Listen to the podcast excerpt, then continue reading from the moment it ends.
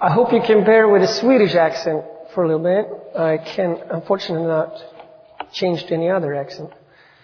Um, the other day someone asked me what time it was and I said 10 to 10 and they didn't understand.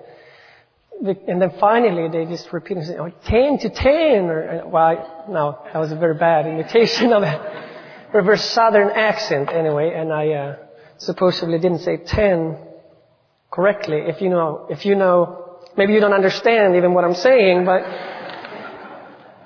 they didn't understand what time it was when I told them anyway. Well, so I really want to thank you guys for standing with us for this, for our ministry in Spain and, and what we feel God is doing there. So, and uh, it's really special to be here and to see how God is moving not only what we see over on that side, but we see God moving over here in your midst too. Because we, I, when I was here a year and a half ago, there were two people leading worship.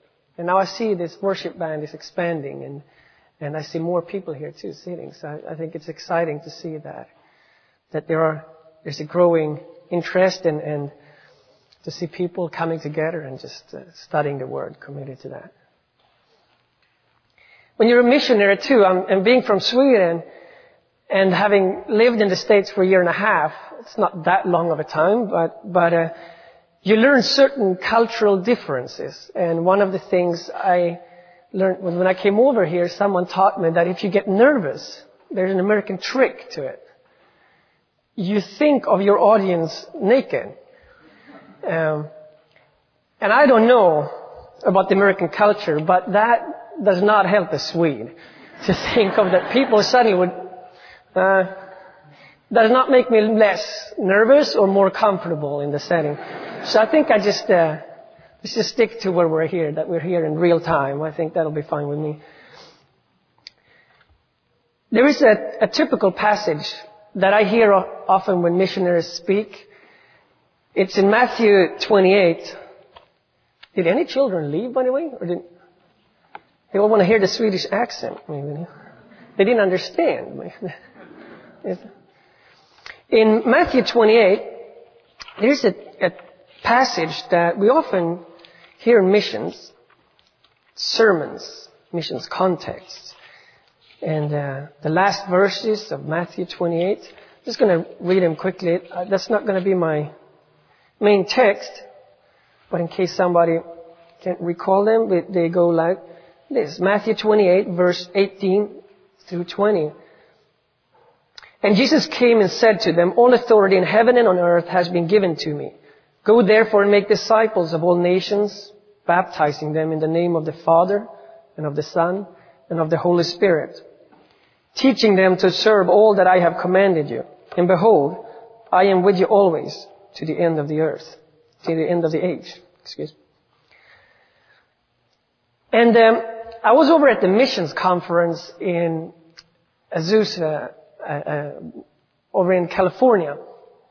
And the preacher was talking, the speaker, he was talking to a young crowd and he was talking about how last time he had spoken on these verses. And he came and he was going to speak on them again, supposedly.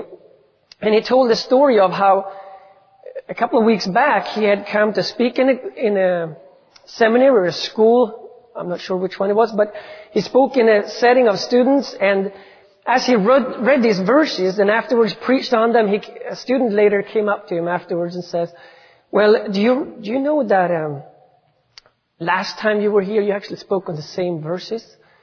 And this man, he reacted, he, he told us that his response was, well they haven't written any new verses yet.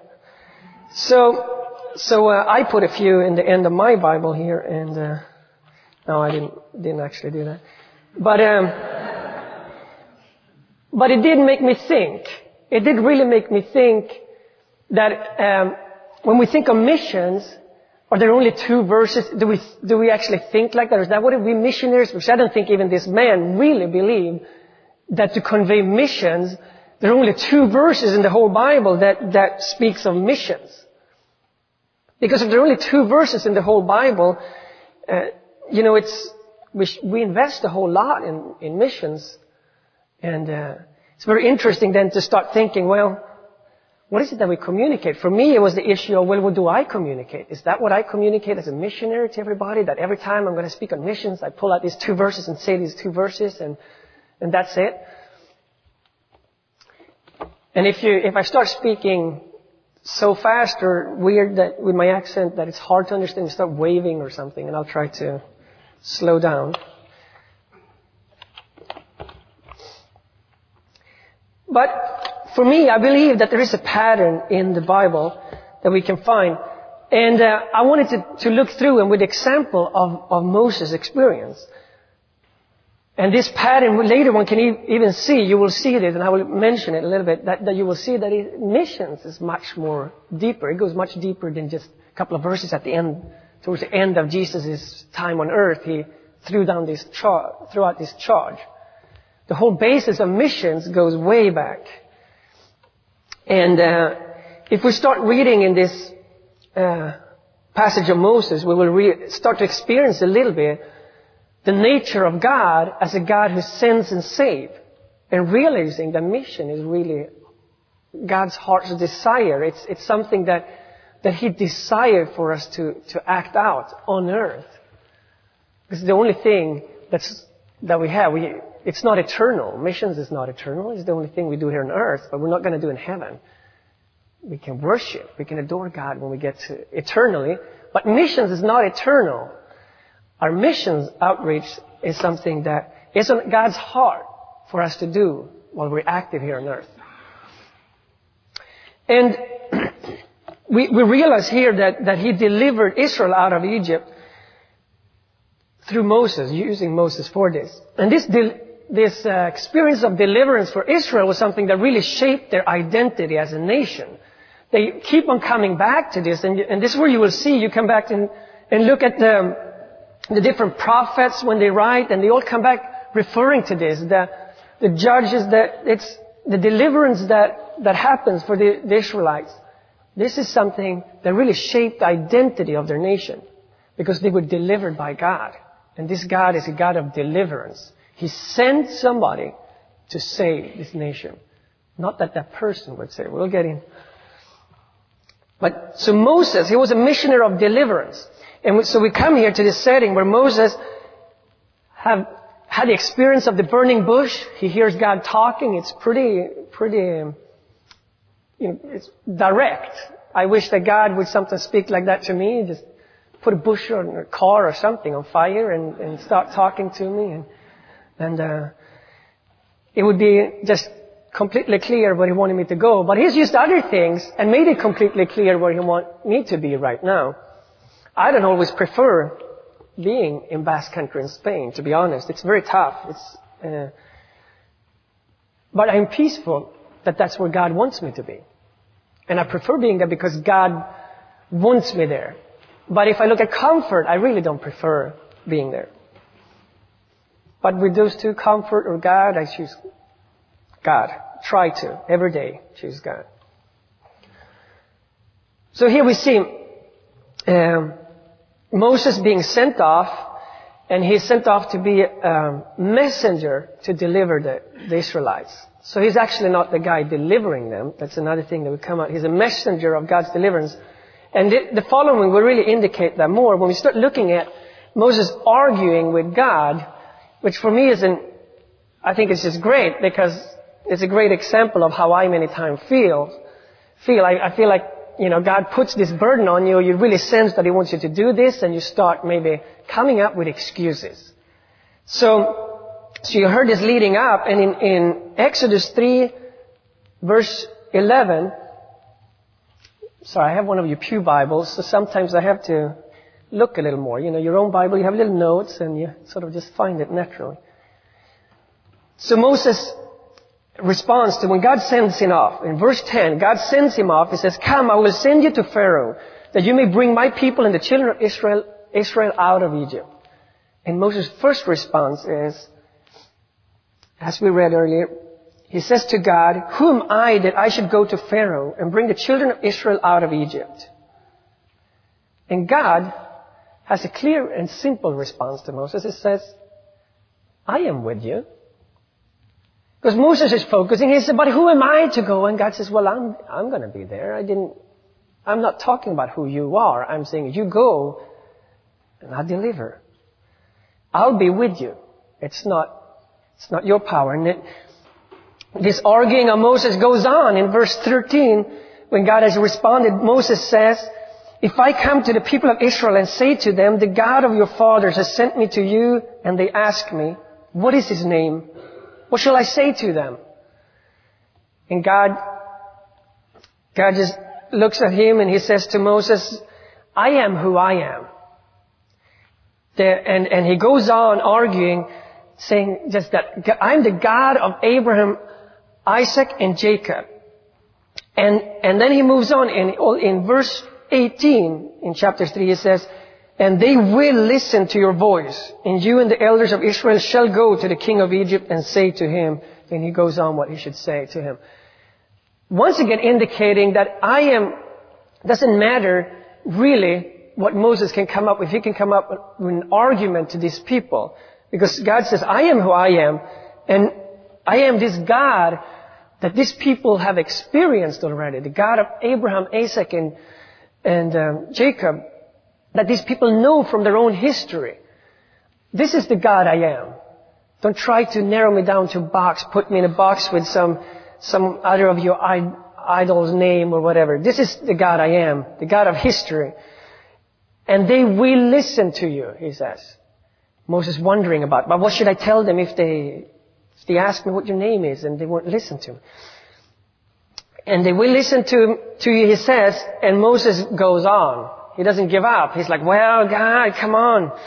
So in, in chapter 4, verse 1, Moses come up with his third argument to God, saying, well, you know, then Moses answered, but behold, they will not believe me or listen to my voice, for they will say, the Lord did not appear to you.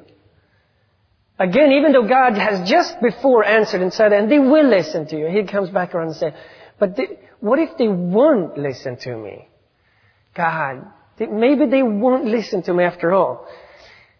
And, um, and God shows him the miracle, you know, put, put his, he throws his staff down, it turns into a snake. He puts his hand in, it turns leprous. He puts it in again, it turns, and it's healed. And, and God says, and if the, these miracles are not enough, God says, I'll do more. And he'll, he'll, he keeps on showing Moses that, that this is a work of God. I am not asking you to, in your power, go over and save these people. Look at the equipment you have. It's the equipment that I am with you. And he shows these miracles to, to Moses, who still, after those miracles, you're starting to think, you know, when, when we read the Bible many times, we really wonder how, how slow people seem. But then when I look at my own life, I realize that, well, you know, if I summarize my own last few years, maybe I would seem pretty slow myself. So, so one needs to be careful to judging them, I guess. But these are great examples for us too, to realize that these are real life examples. The Bible doesn't, you know, cover it up, but this is, this is real. This is God working in the life of people. Imperfect people, but empowered by Him.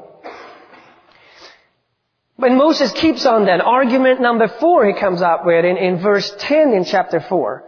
Exodus chapter 4 verse 10. But Moses said to the Lord, Oh my Lord, I am not eloquent, either in the past or since you have spoken to your servant, but I am slow of speech and of tongue. And then the Lord, we keep, we can see the Lord's response right there. Then verse 11, then the Lord said to him, who has made the man's mouth? Who makes him mute or deaf or seeing or blind? Is it not I, the Lord? Now therefore go and I will be with your mouth and teach you what you shall speak. God is really responding saying, Moses is coming up with his next argument saying, you know, I'm not really a speaker either. You know, it's the sales guy over in the corner selling the, the cattle over there. Maybe he's would be a better person. You know, he's a smooth talker and he can get people to buy the cows. And Moses saying, you know, look at me, um, I, I can't even talk normal. And God comes down again saying, well, who made your mouth? I made your mouth. Can I not give you words to speak? And Moses keep on focusing on himself throughout all these arguments, even to that at the end, I don't know if it's even an argument, but in, in uh, verse 13, I think Moses is sort of running out of any argument he can come up with, and he just pleads. But he said, Oh my Lord, please send someone else. And he just, okay, I, I can't even think of another argument, but just, just send someone else. This is, this is not my thing. I'm just so unfitted for this. This is too big for me. I don't have the tools to do this. I'm not perfect for this task. And God actually gets angry. It says in, in following verse, verse 14, then the anger of the Lord was kindled against Moses. And it's in, with that anger finally God, and in that anger God says, okay, I'll give you your brother Aaron. If that's what it takes for you, I'll give you your brother Aaron. He's on his way already and he, I guess God had it all set up. He was already on his way and he got paired up with his brother Aaron and to, to support him through the process. But God didn't take it off of Moses, the responsibility of going and that he was going to be the one speaking to the authorities. But he did send him Aaron to sort of, you know, stand by his side maybe and help him talk if God didn't give him the words, as he was very worried about. And this is, I think, for me, this argument that Moses has, it's very, it's a picture of the typical argument that I many times might end up with, with God. If there's something I feel very insufficient in doing, I start looking at all my human resources and how powerless I am before this task that's ahead. Because isn't that typical for us? We talk about uh, the superhero people that that can achieve this and that, and they can uh, run great ministries while still being super parents and and have a business on the side, and and I don't know what people do, but but it just sometimes seems seems like a dream to me. And I'm standing there thinking, well, you know. I'm over there in Basque country sometimes and I'm thinking, these people don't want to hear the word of God very eagerly. And, and I'm not, you know, I don't, I don't even speak Basque. And I don't, I don't necessarily look like them either because, you know, I got blue eyes. They're all brown eyed and, and it, it, there are a lot of things. I got more four kids. I'm like, I, you know, I, it's a lot of work just to travel with four kids and to settle down in a place and, and God, what, what is this all about? Uh, I'll do better in a bank office or something than I'll do over here, you know, teaching. And, and I've had, I've had these arguments myself with God sometimes, saying, God, what can't we do? But it all comes down to that God's equipment. And God saying, this is not your task. This is my task. I am sending you as a messenger of deliverance. But the deliverer is God. This is not about me. It's not about you. It's not even about them over there in, in the Basque Country or them over there downtown or whatever group we're focusing on. This is about God. It's a God that's, that's a deliverer. And He sends us out to be the, those messengers of deliver, deliverance. But in the end, it is God's power that makes this.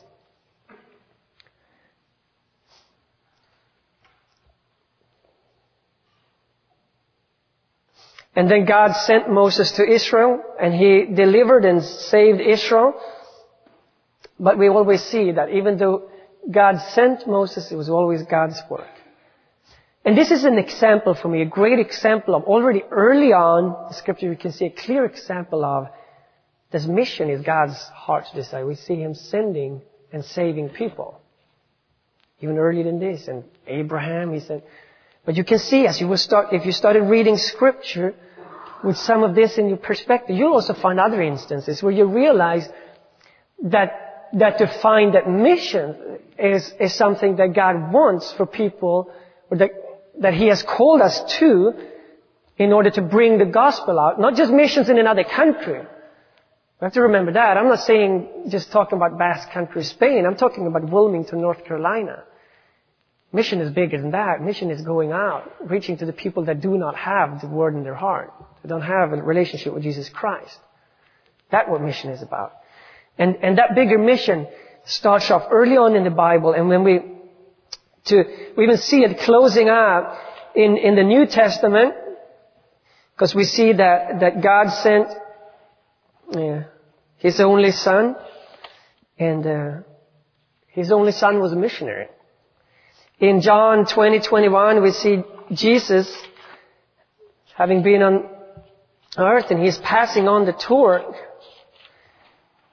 In John, Gospel of John chapter 20 verse 21, it, it says, Jesus said to them again, peace be with you. As the Father has sent me, even so I am sending you. God sent Jesus to be the deliverer for us. He even was the deliverer. His case was special.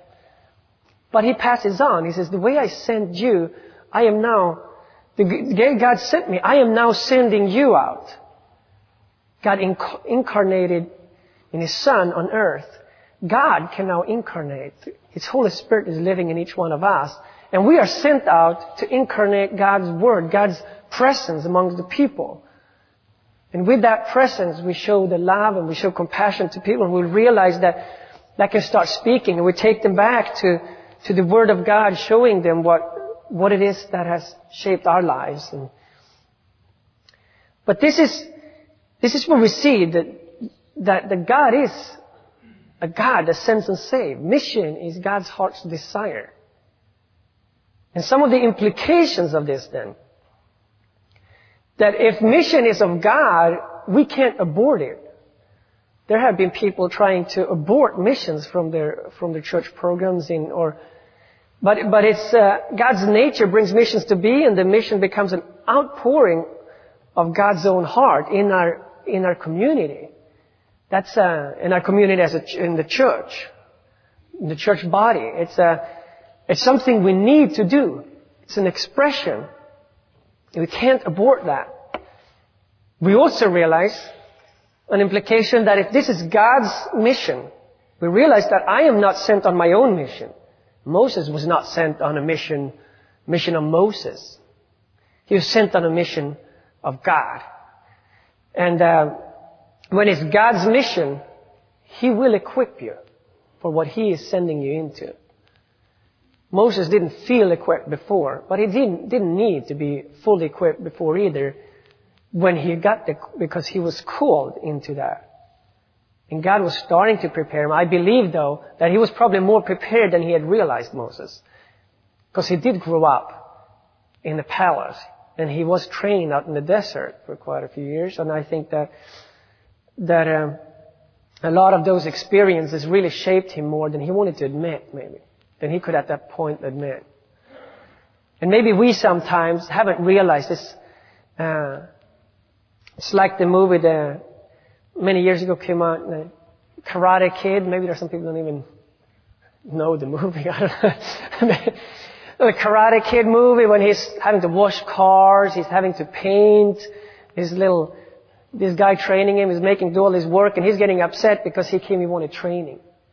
And it turns out that one day that all this physical work he was doing was all preparing him for different movements and training in, in this, in karate. And sometimes I think our life can be like that. We go through things that we just don't understand. But God, why are you putting this upon me? Why do I have to experience this? Why do I have to do this? Why do I have to be here? But it's God preparing and equipping us. Because we know He has our life he has a plan for our life, and we need to just submit our life into that plan and, and accept His calling. And we know that He will equip us, and sometimes might have equipped us more than we realized. I think it's also another implica- implication. Following the lead of God's own heart means sacrifice. I'm not following my own heart anymore. I am following God's heart's desire, not my heart's desire. That implica- implicate that I need to sometimes be willing to give up my dream of the job I had preferred, the house I had preferred, the car I had preferred, or whatever it could be. There are a lot of things that we need to sacrifice, or the time I had preferred to spend hanging out or watching TV. Sometimes there's a time to sacrificially give that up to serve God. Sometimes in a bigger, to bigger extent than other times maybe. We, I think each person need to, need to make those, uh, that decision in their life. But there are, there are sacrifices involved to following God. It's not a, it's not a comfort route where I just do what I feel like all the time. And um, it really starts by giving yourself as a living sacrifice, as Romans 12 verses 1 through 3 says. You give your life as a living sacrifice. When we do that, we do that first sacrifice to God, we will continuously have to then carry the cross. And carrying the cross means that you nail up things every now and then on that cross. You daily take it up and you realize Christ serving you, I'm not serving me. This is about you, God. And I want to be following your will.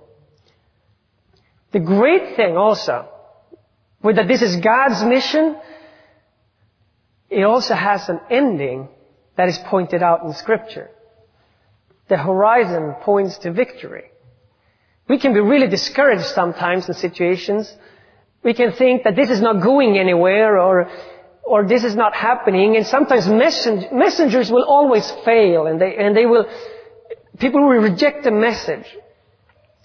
But what's on God's heart will prevail. We know that, that we need to just be faithful and God will raise up new people. He's not dependent on one person to do his, his work. God will always raise up new people for things, even when people fail. We can't feel like we are, without me, God wouldn't be able to do anything. But at the same time, we have to realize that God wants me to serve Him. He's waiting and desiring me and you to serve Him. But He will always raise people up. So even if I fail, if I'm not good at what I'm doing in my eyes, and I feel like I'm failing, I still know that in the end, it's God's victory. I might not see it uh, right there on the spot. I might not feel it, but we see the in Hebrews 11 speaking of the people of faith. They saw what was ahead and they never they never even got to experience it, but they they kept on looking ahead of what was to come because God had put that. That was real faith when they took steps. They acted in faith, even though they had never seen it and they would maybe never in their life see it. They kept on moving forward towards that goal that they knew was God given. So when we get involved then in God's mission, start taking steps, we always have different motives. I mean, we start looking at, well, why am I now doing this? Okay, I, I, uh, I and some people they might desire uh, to help people physically, and I think it's it's a very biblical thing to have compassion on the poor and the needy. But when we look at, at motives, we have to realize that there are secondary motives, but then there's some fundamental motives. And the desire to help people physically shouldn't be our primary or fundamental motive to get involved in God's mission. Because God's heartbeats beat with eternal heartbeats. He has a desire to see life transformed for eternal, eternity. Again, it doesn't mean that it's, it's unbiblical to help people physically. No, it's biblical. We're called to do it.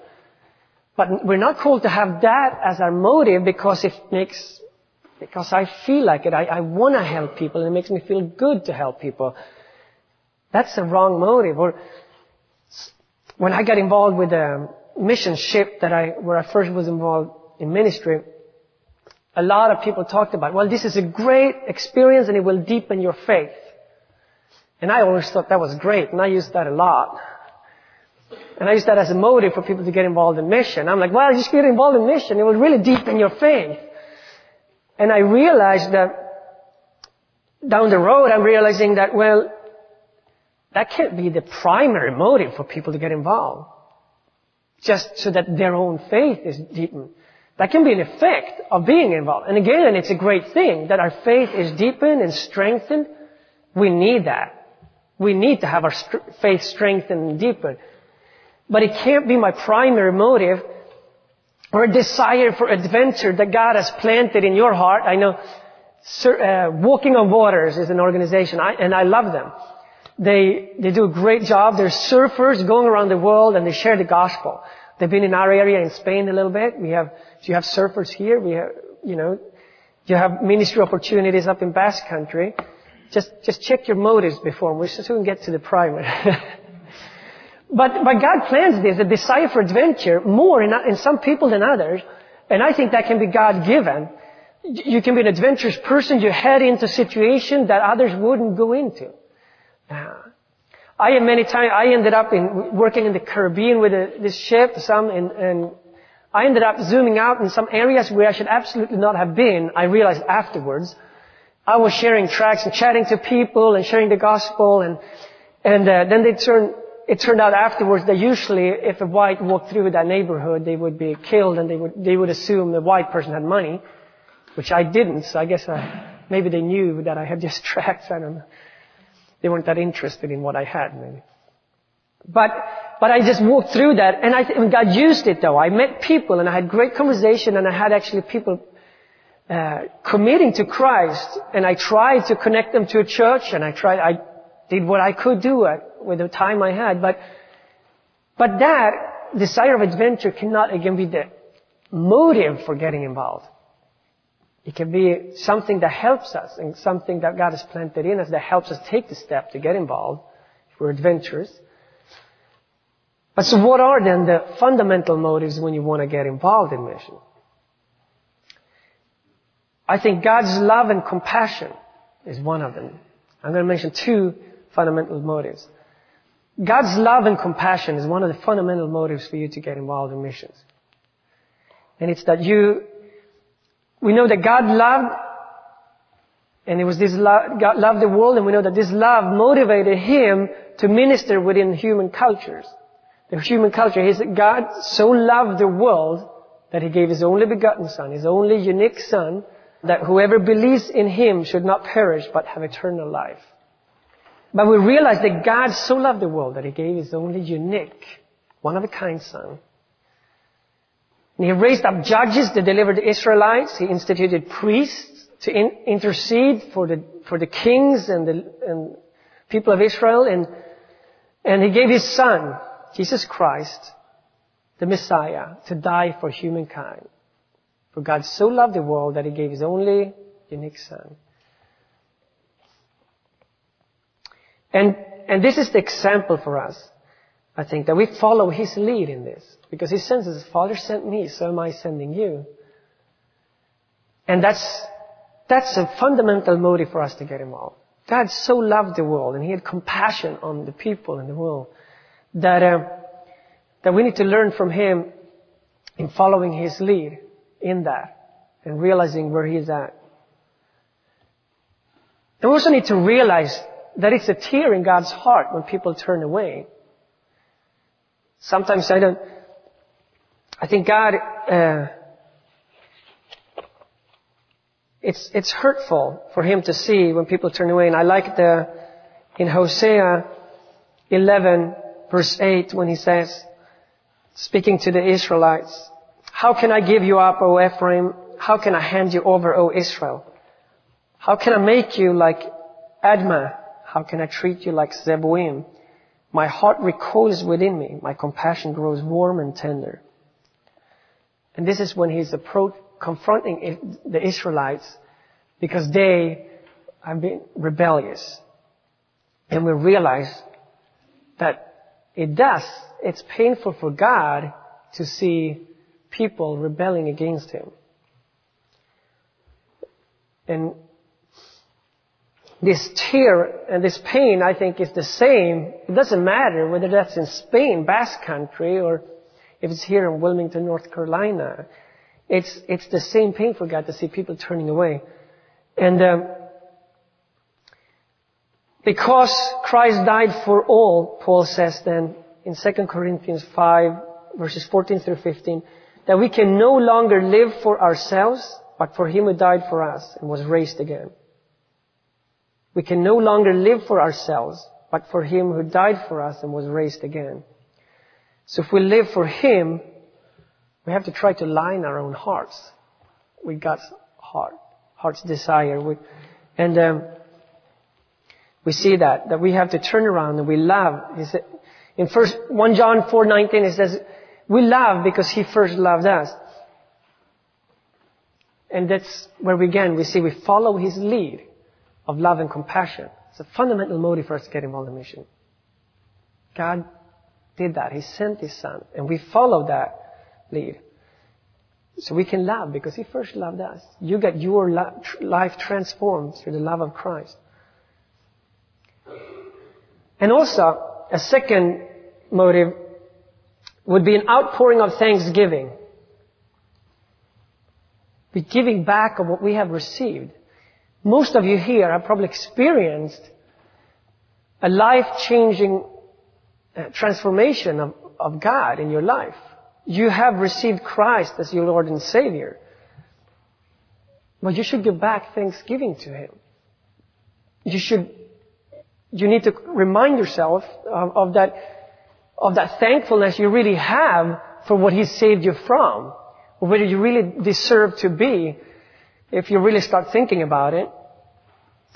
And Paul, he says that if you speak because you believe, you will cause thanksgiving to overflow to the glory of God.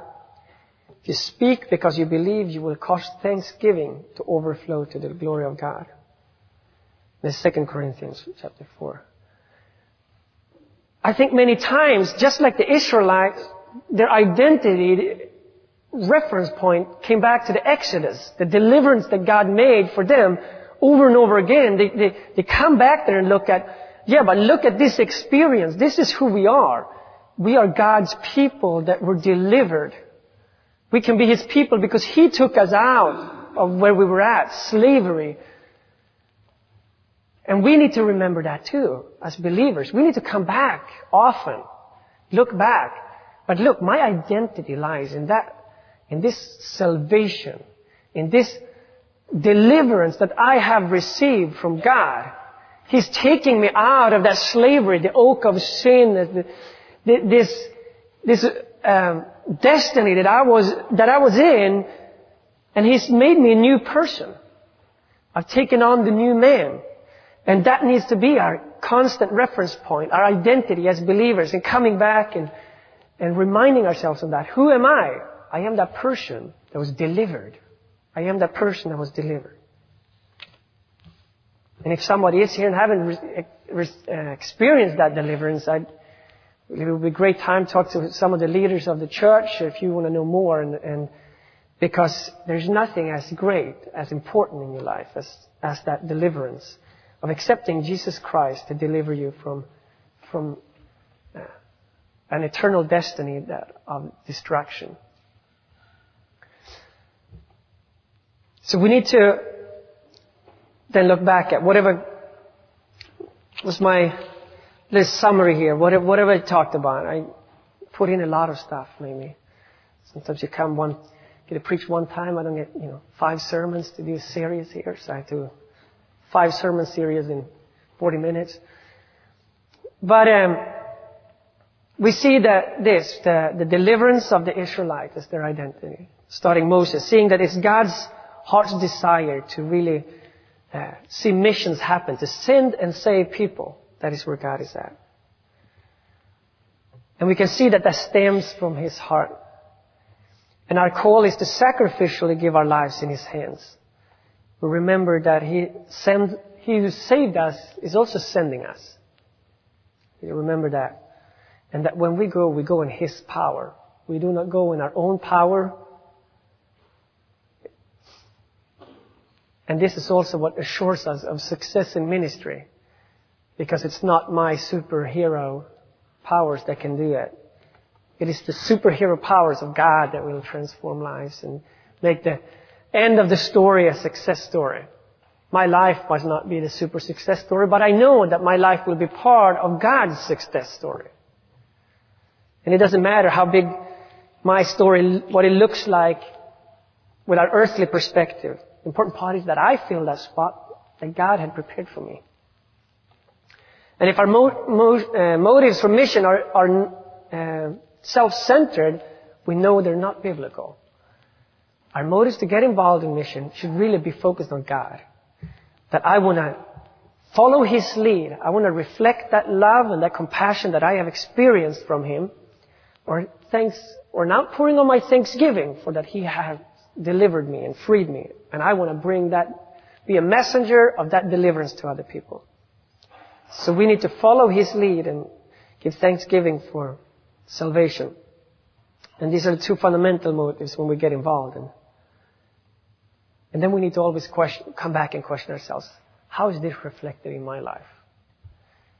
And can I, what can I do to align my heart more day by day, my daily life to, to serve God's heart's desire, to, to go out and be a messenger of deliverance to the people that I meet in the store or the people that I work with, or maybe should I be called to go to another country, another culture? And it is His heart that is the basis and not ours. In John 3.16 He says, He gave His only. And then in Matthew 28.18, to come back to the famous missions passage after all, can finish off where we started. All authority in heaven and on earth has been given to me, Jesus says. Therefore, you go. The authority was given to Jesus, therefore we can go. Because He's sending us the same way that His Father sent Him. Let us pray. Lord Jesus, I thank you for your presence with us as we serve you. Thank you for your empowerment. And thank you that we can just keep on striving to serve you even when we sometimes fail. We are not perf- perfect and we don't feel like success stories. We feel even inadequate sometimes for certain situations. But Lord, we know that we're serving you, a God of power and a God that can do miracles. You can even use people like me. And God, I thank you for that. Help us to take steps to see how we can serve you and align our hearts with that, Father. So that we can see great worshippers created, reached, and more people before your throne, worshiping and adoring you. Thank you, Lord, for your sacrifice for all of us. Thank you for the cross. In Jesus' name. Amen.